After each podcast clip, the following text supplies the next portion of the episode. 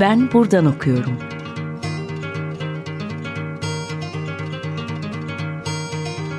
Edebiyat ve başka şeyler.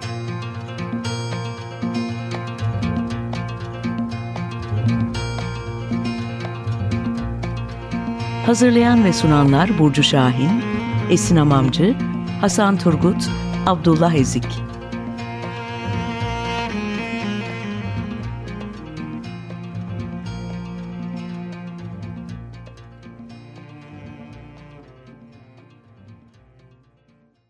Herkese merhaba. 95.0 Açık Radyo'da Ben Buradan Okuyorum programındasınız. Bugün Özyeğin Üniversitesi Doktor Öğretim Görevlisi Seda Yücekurt Ünlü'yleyiz. Kendisiyle e, ortak bir projemiz var aslında. Peyami Safa Külliyatı çalışıyoruz bir yandan. E, Seda da bunun üzerine bir doktora tezi çalışması yaptı. E, doktora bitti ve e, konuğum olarak burada. Hoş geldin Seda. Hoş buldum Esin. İstersen hemen ilk sorumla başlayayım. Peyami Safa Tabii. konuşmaya geçelim. Tabii, keyifle. Peyami Safa'nın romanlarına baktığımızda şimdi biraz senin e, konun e, Peyami Safa'nın romanlarında hastalık.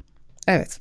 Safa'nın romanlarında hastalığın estetik temsilini inceleyen e, doktora çalışman hastalığın aslında vücut e, bulduğu bedenle e, kurmaca beden arasındaki ilişkiyi çözümlüyor. Hastalığın bedenle ilişkisini tanımlamak adına e, çalışman öne çıkan kuram nedir diye soracağım. Hı hı. Bir de hastalık anlatı ilişkisini tartışmak adına öne çıkan e, teorik kaynaklar nelerdir? Hı hı. İlk olarak zannedersem Arthur Frank'in The Wounded Storyteller, Illness, Body and Ethics yani e, yaralı hikaye anlatıcısı, hastalık, beden ve etik başlıklı kitabının çalışmamın e, merkezinde yer aldığını söyleyebilirim. Arthur Frank hastalık anlatıları tipolojisi üzerine çalışan bir isim. E, ve bu çalışmasında hastalık anlatılarını belli nitelikler ve meseleler çerçevesinde ortaklaştığını tespit ediyor hastalığın onun belirdiği bedende ve ruhta nasıl bir değişim dönüşüm geçirdiğini, yarattığını e, ayrıntılandırıyor. Ve bu hastalık deneyiminin anlatma biçimini nasıl şekillendirdiğini tartışıyor. Bu deneyimin dile gelebilmesi için yani dile getirilebilmesi için aslında hangi anlatım stratejileri kullanılabilir biraz bunlara bakıyor. Ve buradan yola çıkarak aslında bu anlatıların içerik ve biçimlerine bakarak e, onları şematize ediyor. E, bu şemata, e, şematize etme sonucunda hastalık anlatılarını kaos, e, yeniden doğuş ve arayış anlatıları e, başlığı altında üçe ayırıyor. Ben de hastalık meselesini e, okurken Peyami Sefa çerçevesinde e, Arthur Frank'in söz ettiği bu türlere denk e, hastalığın bir metafora dönüştüğünü fark ettim. Ve bu ortaklıkları, kesişmeleri saptamamla beraber Tezimde Peyami Safa imzalı romanlarda bir hastalık meselesi üzerinden bir yeni bir dönemselleştirme önerdim en temelde. Arthur Frank'in e, bu The Wounded Storyteller e, çalışmasının yanında e, Shulamit e, Raymond Cannon'ın çalışmaları e, önem arz ediyor. Bunun dışında Thomas Kusser'ın, Anne Hawkins'in çalışmaları benim de e, bu e, tezimin e, kuramsal arka planını oluşturan kaynaklardan bazıları.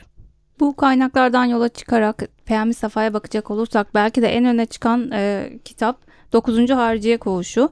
E, beden ve semptom Peyami Safa'nın romanlarında hastalık aslında e, tezinin Tezin başlığı. Temelde dört bölüme ayrılıyor. 9. Harciye Koğuşu öncesinde yazdıkları 9. Harciye Koğuşu ve sonrası diyebiliriz. Server Bedi takma adıyla yazdığı romanlar ayrıca ele alınıyor tabii. E, 9. Harciye Koğuşu'nda e, roman hangi yönleriyle ayırt edici? Peyami Safa Külliyatı'nda e, hangi hastalıklarla karşılaşıyoruz genel anlamda bir de? Hı hı, teşekkürler. E, Peyami Safa imzalı romanları üç başlık altında incelemin temelinde aslında romanların hastalığın farklı metaforik göndermeleri etrafında kümelerin e, kümelenmesinde e, yatıyor aslında. E, hastalık meselesi üzerinden yaptığım yakın okumalarda hastalığın anlatının unsurlarıyla kurduğu ilişki bağlamına baktığımızda 9. Harciye Koğuş romanının e, Peyami Safa imzalı romanlar içerisinde bir kırılma yarattığını e, fark ettim, tespit ettim. Ve bu kırılma tezimin Peyami Safa imzalı romanlarına e, ayrılmış kısmındaki bölümlendirmesinde de belirliyor, belirleyici oldu senin söylediğin gibi. E, bir bakıma bu e, kırılma çalışmamın bedeninde de e, somutlaştı aslında e, hastalık atları ekseninde bir kırılma yaratan e, benim tespitim doğrultusunda 9. AC koğuşu öncesi ve sonrası romanlarına baktığımızda da aslında bu kırılmayı e, benim için belirgin kılan şey öncesinde ve sonrasında yazılan metinin de kendi içinde belli ortaklıkları işaret etmesi. E, onlar da aslında kendi içinde hastalığın vaat ettiği meseleler ve metaforik karşılıklar üzerinden e, ortaklaşıyorlar. Hastalığın karakterin ve metnin bedeninde vücut bulma e, şeklinin bir simgesel karşılığı var ve bu simgesel karşılık da e, biraz önce bahsettiğim Arthur Frank'in e, önerdiği tipolojiye denk düşüyor ya da onunla destekleniyor diyebilirim. Dokuzuncu harciye koğuşuna biraz daha detay girmek evet. istersek e, külliyet içerisinde bir kırma noktası olarak almamın temel sebebi aslında hastalık temsilinin başka bir boyut kazanması. Yani hastalık metaforlarına başka bir katman eklenmesi. Peyami Safa imzalı romanlarda bildiğiniz üzere genelde hastalık ve sağlık e, ikiliğinin roman kişilerini bedenlerde somutlaşan bir karşıtlık olarak kurgulandığını görüyoruz. E, 9. Harciye Koğuşu'na baktığımızda aslında 1929'da yayınlanmış ilk olarak Cumhuriyet Gazetesi'ne tefrika edilmiş bir metin. Ardından e, Resimli Ay e, matbaasında kitap olarak basılıyor 1930'da. E, aslında yazarın 9. Harciye Koğuşu öncesi yayınlanan yani 1929 öncesi yayınlanan metinlerine baktığımızda Peyami Safa ile adıyla imzaladı. E, bunlar Sözlü Kızlar, işte Bir Akşamdı, Şimşek, Canan. E, bunlar benim e, doktora tezimde incelediğim metinler. E, bunlarda hastalık genellikle kaosla, yitirmeyle, kayıpla ve çoğunlukla ölümle ilişkilenen metinler. 9. RC koğuşuyla birlikte aslında hastalığın bu e, kaosla ilişkilenen tarafı yine öne plana çıkıyor. Evet ama bunun yanına bir de hastalığın bu çağrışım evreninde başka bir boyut daha ekleniyor. O da hastalığın yeniden doğmaya, canlanmaya, üretmeye imkan vermesi. Ee, bu haliyle Arthur Frank'in hastalık anıtları tipolojisine dayanarak 9. RC koğuşunu bir yeniden doğuş anlatısı olarak okuyorum. Restitution Narratives başlığı altında. Ee, roman kahramanı biliyorsunuz hasta bir genç e, ve uzun süren bir hastalık deneyimine sahip. E, yapılan ameliyat sonrası e, kısalan eksilen bir bacağa sahip oluyor. Ama bir nihayetinde iyileşiyor. Ve bu hasta genç aslında sağlıklı bedeniyle adeta yeniden doğuyor. Daha da önemlisi belki de hastalık e, bu bedeni, bu hasta bedeni yazan bir bedene dönüştürüyor. Ne demek istiyorum? E, 9. Harciye Koğuşu romanı bir bakıma hasta gencin bu hastalık deneyimini anlatmasından hatta e, onu bir roman olarak yayınlamayı tasavvurun e, tasavvur etmesinden doğuyor. Yani e, metin içerisinde bunu bir romana dönüştürme arzusunun e, okumamız e, mümkün olabiliyor. Bu durumda hem yazarın yani e, kendisinin hasta gencin bedenini hem de yazının bedenini, gövdesini görünür kıldığını söyleyebiliriz. Hastalık deneyimi bu gencin yeni ve eksik bir bedenle sağlıklı olanın dünyasına doğmasıyla aynı zamanda bu deneyimlerini yazıya döktüğü bu romanın doğuşuyla da sonuçlanıyor. Dolayısıyla gencin bedeniyle romanın bedeni bir noktada örtüşüyor, özdeşlik kuruluyor. Romanın doğuşu e, ölümle karşılaşan, yüzleşen ya da yakınlaşan bu karaktere bir bakıma ebediyete ulaşma imkanı tanıyor. 9. AC koğuşundan sonra yayınlanan metinlere baktığımızda, romanlara baktığımızda da burada da üç metne odaklanıyorum. Ee, Fatih Harbiye, Bir Tereddütün romanı ve Matmazel Noralinia'nın Koltuğu.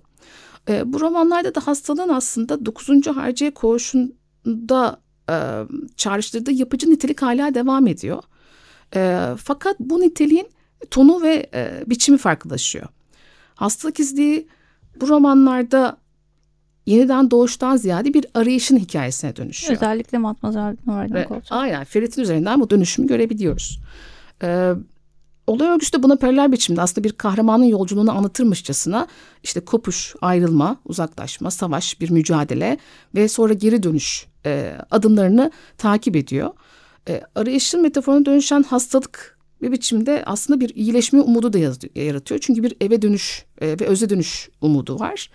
E, bu nedenle Peyami Safa imzaladığı son romanları ben e, yine Arthur Frank'in e, hastalık tipi, anlatıları tipolojisine dayanarak arayış anlatısı olarak değerlendiriyorum. Dilersen burada bir ara verelim. Müziği konumuz belirliyor. ne çalmamızı istersin? E, bunun üzerine çok düşündüm. E, test sürecinde de e, defalarca kez dinlediğim e, Beatles'ın Across the Universe adlı şarkısını önereceğim. Ama bunun e, Fiona Apple'ın e, tarafından coverlanmış versiyonunu tercih ettiğimi belirtebilirim. Tabii dinleyelim. Herkese merhaba. 95.0 Açık Radyo'da Ben Buradan Okuyorum programındasınız. Bugün e, Özyeğin Üniversitesi Doktor Öğretim Görevlisi Seda Yücekurt Ünlü ile birlikte e, Beden ve Semptom, Peyami Safa'nın romanlarında hastalık konuşmaya devam ediyoruz. Peyami Safa külliyatında hangi hastalıklarla karşılaşıyoruz Seda? Peyami Safa edebiyatını hastalık anlatıları ekseninde okurken e, cinsiyet farklılıkları e, ve hastalıkları konusunda öne çıkan neler mesela kadın ve erkek bedenlerin acısı e, nasıl metaforlaşıyor? Peyami Safa imzalı e, romanlara baktığımızda aslında e, biraz önce bahsettiğim bölümlendirmeye denk bir şekilde anlatmam daha kolay olacaktır. E, 9. Harcı Koğuşu romanı öncesi yayınlanmış metinlerde e, hemen her romanda aslında en az bir kadın ve bir erkeğin e, hasta bir bedene sahip olduğunu görüyoruz.